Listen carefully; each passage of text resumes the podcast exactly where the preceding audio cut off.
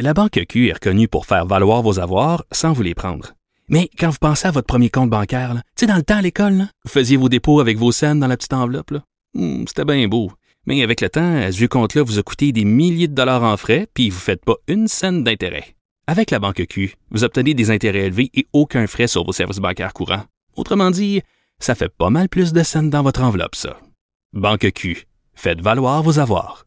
Visitez banqueq.ca pour en savoir plus. Un débat sur le lait fait rage en cette pandémie. Le fait qu'on jette du lait, des millions de, litres, alors que les tablettes des produits laitiers de nos épiceries sont parfois dégarnies, ben, ça a soulevé plusieurs questions. J'en ai discuté avec le professeur Sylvain Charlebois de l'Université d'Alhousie. Euh, une, euh, vraiment une entrevue qui a suscité énormément de réactions parce que lui dit qu'il faut que le, le, le, le, fait de jeter du lait soit, soit illégal. Euh, donc, ça, ça, ça, a créé beaucoup de réactions. Puis là, peut-être un autre point de vue sur la question va nous être amené par Maurice Doyon, qui est au bout du fil. Bonjour. Bonjour. Maurice Doyon est professeur titulaire au département d'économie agroalimentaire et des sciences de la consommation. Donc, euh, vous avez euh, écouté donc cette entrevue avec Sylvain Charlebois. Là, vous, que, que pensez-vous de cette idée de rendre illégal le fait de jeter du lait? Oui, ben écoutez, j'aimerais ça faire une, euh, une certaine analogie avec Hydro-Québec. Euh, vous savez, Hydro-Québec euh, doit avoir la capacité de produire le pic de la demande d'électricité au Québec. Même si ce pic-là arrive juste 10 secondes, là, il, ça, sinon les, les, systèmes vont s'écrouler. Hein. Donc, euh, ce qui fait qu'on peut, on construit pour être capable d'aller chercher le pic. Donc, il y a deux choses qu'on peut faire pour, pour, euh, pour créer des infrastructures extrêmement coûteuses, tout ça. Donc, euh, la première chose, c'est d'essayer d'alléger ce pic. Je dois vous dire que cette année, j'étais heureux. J'ai participé à un programme d'Hydro-Québec où euh, on me demandait à certaines périodes euh, durant les grands froids là, de réduire ma consommation, puis ça permettait euh, justement à Hydro-Québec de, de, réduire son pic, puis on me donnait un rabais okay. en contrepartie. Donc, je, fais, je poursuis l'analogie. Euh, et ben, ben l'autre option, ce serait de dire, ben, on, on, va construire puis on va, on va, on va exporter de l'électricité lorsque c'est pas nécessaire. C'est un peu ce qu'on a fait? Oui, c'est ce qu'on a fait euh, avec euh, l'hydroélectricité. Ouais. Alors, si on dit jeter du lait est illégal, il va se passer quoi? Puis il va y avoir des pénalités, puis on va, euh, tu sais, je veux dire, ça va être coûteux. Ben, je vais produire du lait juste, je veux dire, je vais produire la moyenne de consommation du lait qu'on a besoin. Puis quand il va y avoir un pic de consommation, ben, on va manquer de lait. OK. Je veux dire, okay. c'est économique, hein, je veux dire. Je comprends, le monsieur euh, euh, Charles Lebois, c'est pas sa spécialité, c'est pas être économiste, mais euh, c'est très simple. Là. Donc, on aurait un enjeu là. Okay. Mais vous donc, comprenez ça, quand même l'aspect révoltant de voir qu'on jette. De, là, Écoutez, je pense que c'est 160 les... millions de, de, litres qui vont être jetés au Canada. Bon, ben ça, c'est une estimation que, ouais. que moi, j'ai pas été en mesure de, de corroborer parce que okay. vous avez appelé il y a seulement quelques instants. Oui. Mais écoutez, il y, a, il, y a, il y, a, différentes choses là qu'on peut. Euh, monsieur Charlebois a dit que c'était prévisible. Oui. Ben, écoutez, ça aurait été intéressant qu'ils qu nous, qu nous, avertissent. Là. Moi, j'aurais aimé ça le savoir. Ah, la pandémie? Ah oui, OK. Oui, oui, ça aurait été vraiment intéressant. Mais lui, il fait euh, valoir qu'on jette du lait sur une base régulière au Québec non, au Canada? on ne jette pas du lait sur une base régulière. Ça arrive qu'on jette du lait dans le temps des fêtes, et puis habituellement, c'est quand même, euh, il y a une transparence à ce niveau-là, on, on, le sait. Et la, la raison qu'on peut jeter des petites, de, de, très petites quantités de lait, hein, sur la quantité qu'on produit, c'est tout simplement un, un, un, mauvais arrimage avec les usines. Dans le temps des fêtes, il y a des, des usines qui doivent fermer pour, euh, je veux dire, les employés hein, des usines aussi veulent fêter Noël avec leur famille. Okay. Vous comprenez que le lait, c'est un produit extrêmement périssable. Oui, oui. Donc, euh, c'est ça, on n'avait pas... Ça, c'était... Euh, c'est du... J'ai jamais vu, il n'y a personne qui veut perdre ces sous-là. Euh, Monsieur Charlebois, il, il, mentionne bien, aux États-Unis, ils en achètent encore plus que nous présentement. Ouais. Et euh, mais le, le malheur, c'est que là, il y a des producteurs à qui on dit, ben toi, ton lait, je le prends pas, puis le producteur n'a pas une scène. Tandis qu'ici, au moins, c'est poulé. Hein? Je veux dire, le, le on met tout ça en commun. commun. C'est mis en commun. Ça veut dire que la, tout le monde va souffrir un peu, mais personne ne va souffrir énormément. Okay. Alors ça, c'est puis puis ça, il, il, le mentionne, il a dit que c'est un des avantages du système. J'aimerais quand même spécifier quelque chose. Oui. Il n'y a pas de loi au Canada qui dit qu'un producteur doit faire de l'argent. Ça, c'est pas vrai. Qu'est-ce que vous, a, pourquoi vous, vous avancez ça, oui? Ben, c'est ce que lui a avancé dans l'entreprise. Ah oui, ok, ok. Ok, parfait. La loi dit la chose suivante, c'est que les producteurs on veut leur donner leur coût de production moyen. Mm -hmm. Ce n'est pas la même chose. je vous paye vos coûts, puis là-dedans, je vous calcule une rémunération normale de votre temps, mhm. puis une rémunération normale de votre capital. Alors, j'y vais sur une moyenne. Ça, ça veut dire qu'il y en a qui sont en bas de la moyenne. Ça veut dire qu'ils ne sont pas capables de rémunérer leurs coûts. Mhm. Puis il y en a qui sont en haut de la moyenne, donc ils font mieux. Ils font plus de sous. Alors, euh, vous comprenez que ça crée un incitatif à, faire mieux. Hein. Si je, veux, je veux battre la moyenne. Donc, on pousse tout le monde vers le haut tout le temps.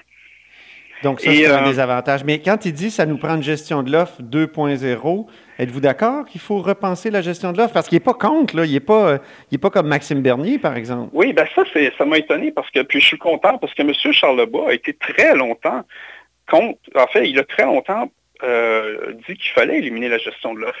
Même, mhm. vous pouvez aller écouter à la commission euh, de l'agriculture où il a fait des entrevues. En fait, il a fait des. Il est allé parler. Et puis, ben, et puis, je suis heureux de voir qu'il y a une évolution dans sa pensée à ce niveau-là. Puis mhm. j'espère aussi qu'il va poursuivre sa réflexion. Euh, écoutez, la gestion de l'offre, il y a cinq ans, n'était pas du tout comme aujourd'hui. Elle a changé alors. Il y a 15 ans, elle change constamment. Les producteurs essaient constamment de l'améliorer. Vous l'avez dit dans votre entrevue, c'est un, mécanisme qui est complexe, qui implique le fédéral, le provincial, les producteurs, différentes organisations, les transformateurs, on prend en considération les consommateurs. Donc, c'est pas pas un, truc qu'on bouge si rapidement que ça, mais on, essaie constamment de l'améliorer. Et puis c'est clair qu'il n'y a personne qui veut jeter du lait. Là. C'est clair que euh, oui, il y, en a qui ne dorment pas la nuit, qui, font de l'insomnie parce qu'ils détestent l'idée de, jeter ce, qu'ils ont produit, ce que leurs vaches ont produit. Puis en même temps, vous comprenez qu'il n'y a pas un robinet sur une vache. Ouais. Donc, euh, nous, on produisait du lait pour rencontrer la demande et on la rencontrait. Mm-hmm. Du jour au lendemain, la demande chute, mais de façon drastique. Ouais. On fait quoi? Je veux dire, je ne vais pas me promener avec mon, euh, ma 303 dans l'étable et me mettre à tirer des vaches. Là. Non, mais est-ce qu'on ne peut pas prendre le lait puis le transformer en lait en poudre, l'envoyer dans des pays, euh, ben, l'envoyer dans des banques humanitaires? Ben, Bien sûr. Vous savez qu'on a déjà des surplus importants de poudre de lait au Canada. Ah oui, ça, je non, On en a déjà, oui, on en a déjà des surplus importants. Et les producteurs, ça fait des années qu'ils travaillent justement pour essayer de réduire ces surplus-là. Mm-hmm. De toutes sortes de façons. Mais la réalité, c'est que le lait, pour un transformateur, ça n'existe pas. Hein? Pour un transformateur, le lait, c'est des composantes. J'ai de la matière grasse, j'ai des cellules non gras. Et mm-hmm. quand les Canadiens augmentent leur consommation de matières grasses, comme vous, comme vous le savez peut-être. La consommation de beurre a augmenté au cours des dernières années. La consommation de crème a beaucoup augmenté. Alors, quand je fais du beurre et de la crème, ça me prend gros, gros du lait. Parce que le beurre, c'est à peu près 80% de matière grasse. Dans du lait, on parle de 3,8, 3,9% de matière grasse. Donc, vous comprenez, ça me prend gros, gros du lait pour faire du beurre. parenthèse, parenthèse, pourquoi on mange plus de beurre? Ben, on s'est aperçu que finalement, c'était des, des grottes. Vous savez, là, quand il y a eu la panique du cholestérol, là, ben, panique, c'est-à-dire qu'on en a beaucoup parlé. Oui, oui, ben, Finalement, on s'est aperçu qu'il y avait des bons gras. On connaît mieux la matière grasse, on s'aperçoit que le gras du beurre, c'est pas mauvais. Ah, c'est mieux que la margarine, ok, je comprends. Exact. Donc, euh, il y, a eu euh, des, y a des engouements et puis on l'a mhm. bien mangé, mais je poursuis. On ferme la parenthèse, oui. Oui, quand je fais du beurre, là, ben, je fais un sous-produit c'est euh, les solides non gras, donc de la poudre. Et puis la poudre de lait, ça se donne pratiquement sur le marché international. Ça se vend vraiment pas cher. Et euh, donc on a des, on essaie de la, vendre, on essaie de la passer, mais c'est difficile. On avait, on avait euh, trouvé un moyen. L'industrie s'était concertée d'une façon incroyable il y a quelques années pour créer une nouvelle classe de lait. Pour vous dire que le, le secteur laitier, il prend ça très à cœur. Et on avait créé une classe 7. Et puis on avait réussi à réduire nos surplus. Et là, qu'est-ce qui est arrivé avec euh, l'arrivée de Donald Trump, qui a dit l'ALENA, c'est de la merde, ça vaut plus rien. Mm-hmm. Et puis justement, on parlait de 2.0, ben là, on a, on a négocié l'ALENA 2.0 oui. et on était obligé d'éliminer la classe 7. Alors, ce n'est pas les producteurs qui veulent pas. Là, là c'est le gouvernement canadien qui, qui, a dit aux producteurs, là, la solution que tu avais trouvée, là, pour gérer tes solides non gras, puis pour investir davantage dans tes usines de transformation de poudre de lait, parce qu'il n'y a personne qui va le faire euh, à perte. Donc, il n'y a pas grand-chose qu'on peut faire pour éviter ce, ben, de jeter autant de lait là, actuellement. À court terme, c'est difficile. Et, puis, un des avantages, je vais vous dire, de la gestion de l'offre, euh, c'est que on va être en mesure, si le besoin canadien diminue, on va réagir beaucoup plus rapidement que les autres pays, parce que les producteurs ont un quota, ont un droit de produire. Puis quand la demande baisse, ben, il va y avoir un appel. chaque producteur va Est-ce qu'on va éliminer des quotas à ce moment-là? On va leur dire, tout le monde, vous coupez votre production de 2% de 3% de 4% On s'ajuste comme ça. Alors qu'aux États-Unis, vous savez comment ça fonctionne? Non. Ou dans d'autres pays. Un producteur, là, lui, a des paiements à faire à sa banque. Ah oui. Puis à un moment donné, il travaille sur son cash flow, il ne travaille plus sur sa, sur sa rentabilité. Puis là, à un moment donné, on lui dit, ben là, on a trop de lait. Vous savez, ce qui arrive parfois aux États-Unis, quand il y a trop de lait, la production de lait augmente. Pourquoi? Le producteur, il dit, moi, là, un producteur de lait, il faut comprendre, là, c'est pas un directeur d'usine. Mhm. Lui, il vit, c'est son mode de vie, c'est sa maison qui est sur sa ferme. Fait quand il ferme boutique, il perd sa maison, il perd pas juste sa job, il perd tout. Ben oui. Fait que lui, il a un incitatif à produire au maximum, même si chaque litre qu'il fait lui fait perdre de l'argent, tant qu'il est capable de le produire puis de payer son banquier, là, il, là, il veut de, l'argent. Fait que là, il, paye son banquier. Fait que souvent, il va même augmenter sa production s'il est capable de trouver preneur. Il va payer son banquier puis il va attendre que son voisin fasse faillite. C'est comme ça que l'offre se régule. C'est des producteurs qui font faillite. Ils avaient réussi à un moment donné à nous envoyer leur lait sous forme de lait diafiltré, là, les Américains, à un moment donné. C'était quand même, oui, une certaine quantité. C'était pas majeur pour les, du point de vue des Américains. Mais les Américains, par le passé, ils avaient des programmes, ça s'appelait euh, Co-op Working Together. Chaque litre de lait qui était vendu, les producteurs prélevaient un montant d'argent. Puis après ça, cet argent-là était utilisé pour acheter des troupeaux laitiers et les éliminer. C'était leur façon de réduire l'offre de lait, vous comprenez? Oh, C'était vraiment drastique. Là. Oui, je comprends. Alors, euh, alors notre système, il n'est pas parfait. Mm-hmm. Ben, notre système, il n'est pas statique non plus. Et puis, notre système, il va bien réagir dans la crise, mais à très, très court terme, comme un paquet d'entreprises, un paquet d'industries, un paquet d'individus, on a été pris de court et puis là, c'est les conséquences très désagréables qu'on est en train de subir de ça. Et puis quand vous dites est-ce qu'on pourrait le transformer puis le donner, ben, c'est toujours la même chose. Les dons, ça coûte de l'argent aussi qui va payer? Si j'ai, même si j'étais capable de dire je vais faire rouler mon usine 24 euh, heures sur 24, oui, mais qui va payer ces employés-là? Un, est-ce que je les ai, les employés, ou avec ce qui se passe, je ne suis pas mm-hmm. capable de les trouver? Et puis si j'y trouve, à qui je vais le donner?